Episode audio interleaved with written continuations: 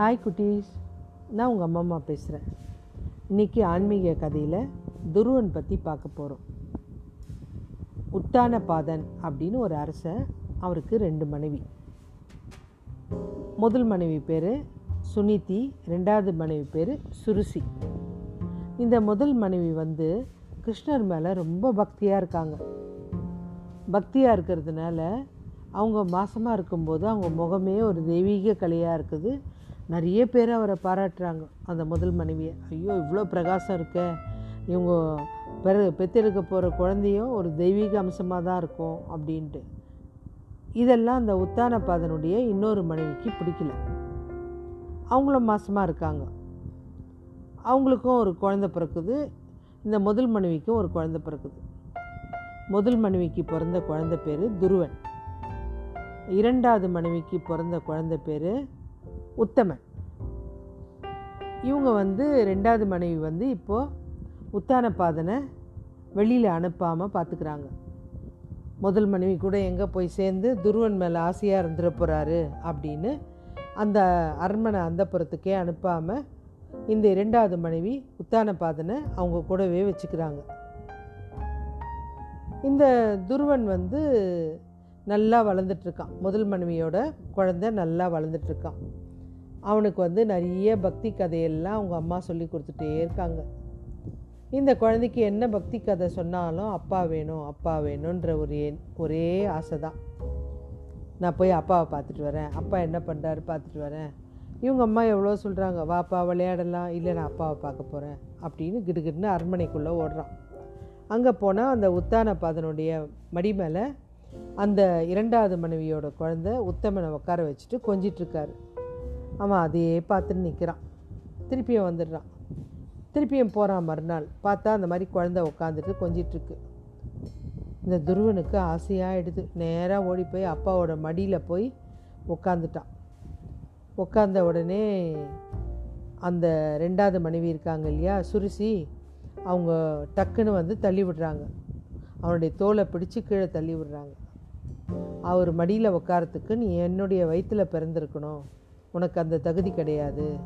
நீ யார் என்னுடைய கணவரோட மடியில் உட்காரத்துக்கு போ வெளியில் அப்படின்னு சொல்லிட்டு அவனை திருத்தி விட்டுறாங்க. இந்த ராஜாவும் எதுவும் சொல்ல உத்தானபாதனும் சொல்ல வெளியில் இந்த குழந்தை ஓடி வருது. நேராக ஓடி வந்து அம்மாவை பார்த்து சேர்த்து பிடிச்சிட்டு அழுகுது அவங்க அம்மா எவ்வளோ சொல்கிறாங்க என்னப்பா என்னாச்சு? அழுவாத அப்படின்றாங்க. நீ அழக்கூடாது அப்படின்னோடனே அவங்க சொல்கிறான் இல்லை நான் யாருன்னு கேட்டுட்டாங்க. நான் உட்கார தகுதி இல்லைன்னு சொல்லிட்டாங்கன்னு அந்த குழந்தை சொல்லுது. அவங்க சொன்னது தப்பு இல்லைடா. நம்ம தான் துர்பாக்கியசாலி. அதனால் நீ போவாத. அப்படி என்னுடைய பாவ வயத்தில் நீ பிறந்துட்ட அப்படின்னு அந்த அம்மா அழுகுறாங்க. உடனே அந்த குழந்தை சொல்லுது எனக்கு அப்பா பாசம் வேணும்மா அப்படின்னு சொல்லுது. உடனே அவங்க சொல்கிறாங்க நமக்கெல்லாம் கடவுள் வந்து இவர் தான் விஷ்ணு தான் அவரை நீ வணங்கு. நீ பெரிய ராஜாவாவ அப்பா பாசத்தில் அவரை நன அப்படின்னு சொல்லி சொல்கிறாங்க திருமாலை தவிர யாருமே உன்னை பாதுகா பாதுகாத்துக்க முடியாது. நீ அவரை வணங்கு அப்படின்றாங்க. இந்த குழந்தை வந்து மடியில் படுக்க வச்சு அப்படியே தட்டுறாங்க. திடீர்னு குழந்தை ஏஞ்சி உட்காந்துருச்சு என்னடா துருவா ஏன் ஏஞ்ச அப்படின்னு கேட்குறாங்க இல்லைம்மா எனக்கு பெருமாளை பார்க்கணும் இப்போவே பார்க்கணும் அப்படின்ற. பாரு நீ சின்ன குழந்த எதுவும் பார்க்க முடியாது சைலண்ட்டாக இரு. இல்லை நான் அவரை போய் பார்த்து தியானம் பண்ண போகிறேன் அவர்கிட்ட நான் வந்து அப்பா பாசம் கேட்க போகிறேன் அப்படின்றார். இல்லை நீ போகக்கூடாது நீ குழந்த சைலண்ட்டாக படி. இல்லை நான் போவேன் அப்படின்றான் உடனே அந்த அம்மாவுக்கு ஒரு கட்டத்துக்கு மேலே கோவம் வந்து என்ன பண்ணுறாங்க சரி அரச உடையெல்லாம் கட்டிட்டு அப்படின்னு ஒரு காவி துணியை போட்டு ருத்ராட்ச மாலை போட்டு சரி நீ போ. போய் நீ எப்படி தவம் பண்ணுறியோ பண்ணு அப்படின்னு போயிட்டாங்க. இவனை குடு குடு குடுன்னு காட்டில் ஓடுறான் சின்ன குழந்த. மதுவனன்ற காடு அது யமுனா நதிக்கரையை ஓரமாக கிடு கிடு கிடுன்னு ஓடுறான். ஓடிட்டு போகும்போது பார்த்தா நாரதர் எதிர்க்க வராரு பா குழந்த எங்கே தவறி வந்துட்டியா? எங்கே இந்த பக்கம் வந்திருக்க? அப்படின்னு கேட்குறாங்க இல்லை இல்லை. நான் என்னுடைய தந்தை பாசத்துக்காக போகிறேன் அப்படின்னுது அந்த குழந்த. உடனே நாரதருக்கு ரொம்ப ஆச்சரியமாயிடுது. அதுக்காக நான் விஷ்ணுவை பார்க்க போகிறேன் அப்படின்னு. குழந்தை இது பாரு அம்மா தனியாக இருப்பாங்க. நீ இதெல்லாம் யோசிக்காத. நீ போ அப்படின்றாங்க. உடனே அந்த குழந்தை சொல்லுது இல்லை இல்லை எனக்கு அதெல்லாம் வேணாம். எனக்கு இதான் வேணும். அப்பாவோட பாசம்தான் வேணும் அப்படின்னு சொல்லுது. இந்த குழந்தைய வந்து சொன்னவொடனே அவருக்கே மகிழ்ச்சி ஆயிட்டு அதுக்கு ஒரு மாலையை கொடுத்து போ. நான் ஸ்ரீமன் நாராயணனை மனசில் நினச்சி கும்பிடு அப்படின்னு சொல்லிட்டு ஓம் நமோ பகவதே வாசுதேவாய இந்த மந்திரத்தை சொல்லு போதும் போ. இந்த குழந்தை அதை கேட்டுட்டு ஓடுது. போயிட்டு காட்டில் போய் உட்காந்துருச்சு தவத்தில். உட்காந்துட்டு கண்ணை மூடிட்டு ஃபஸ்ட்டு ஒரு மூணு வேளை உணவு அதுக்கப்புறம் இலத்தழை உணவை விட்டுட்டு அதாவது பழங்கள் சாப்பிட்டாது. அதுக்கப்புறம் ஒரு இலத்தழெல்லாம் சாப்பிட்டுட்டு இருந்தது. அதுக்கப்புறம் வந்து காற்றை சுவாசிச்சுட்டு அதுக்கப்புறம் எந்த ஆகாரமும் இல்லாமல் திருமாலை நினச்சிட்டே உட்காந்துருச்சு அந்த குழந்தை தவத்தில் ஒத்த காலில் நிற்க ஆரம்பிச்சிருச்சு. இப்படியே இருந்தவொடனே கொஞ்ச நாள் ஆனவுடனே அடிக்கடி கண்ணை திறந்து பார்த்து பார்த்து மூடிடும் அதுக்கப்புறம் விஷ்ணு வந்துட்டார். சொல்லு மகனே என்ன வேணும்? அப்படின்றார். கண்ணை திறக்கவே இல்லை. நான் நம்ப மாட்டேன். நீ தான் வந்தேன்றது நம்ப மாட்டேன். இல்லைப்பா நான் தான் வந்திருக்கேன். இல்லை நான் வரமாட்டேன். ஏன் வரமாட்டேன்? அப்படின்னு.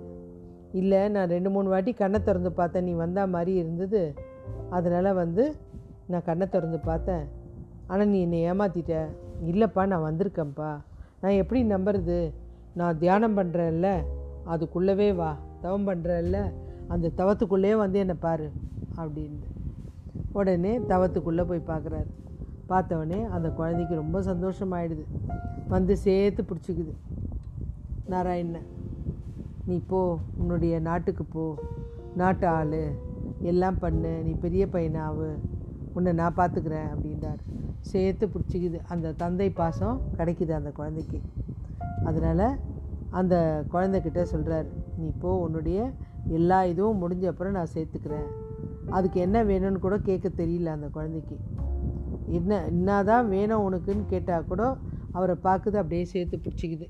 அவர் அவர் கட்டி பிடிச்சிட்டு நிற்குது உடனே அவரே எல்லாமே கொடுக்குறாரு. உன்னுடைய அப்பா அம்மா பாசம் உனக்கு கிடைக்கும். சிற்றன்னை அவங்களுடைய பாசம் உனக்கு கிடைக்கும். நீ பெரிய துருவ நட்சத்திரமாக வானத்தில் திகழ்வ. எல்லா நட்சத்திரத்துக்கும் பெருசு துருவ நட்சத்திரம்.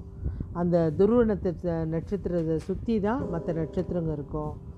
அதனால் நீ பெரிய ஒரு சிறந்து விளங்குவ பெரிய மகானாவ நீ அது வரைக்கும் உன்னுடைய அன்னையோட பாதுகாப்பில் இரு அப்படின்றார். உன்னுடைய அப்பா உங்ககிட்ட பழையபடி பாசமாக இருப்பார். எனக்கு வேண்டாம் எனக்கு நீயே போதும் ஆண்டவா அப்படின்னு சொல்லுது அந்த குழந்தை. அதுக்கப்புறம் அவர் அந்த குழந்தைய அந்த சங்கு கையால் அந்த குழந்தைய தடவி ஆசீர்வாதம் பண்ணி குழந்தைய அமுச்சு விட்றாரு. அதுதான் துருவ நட்சத்திரம். ஓகே குட்டீஸ். பாய்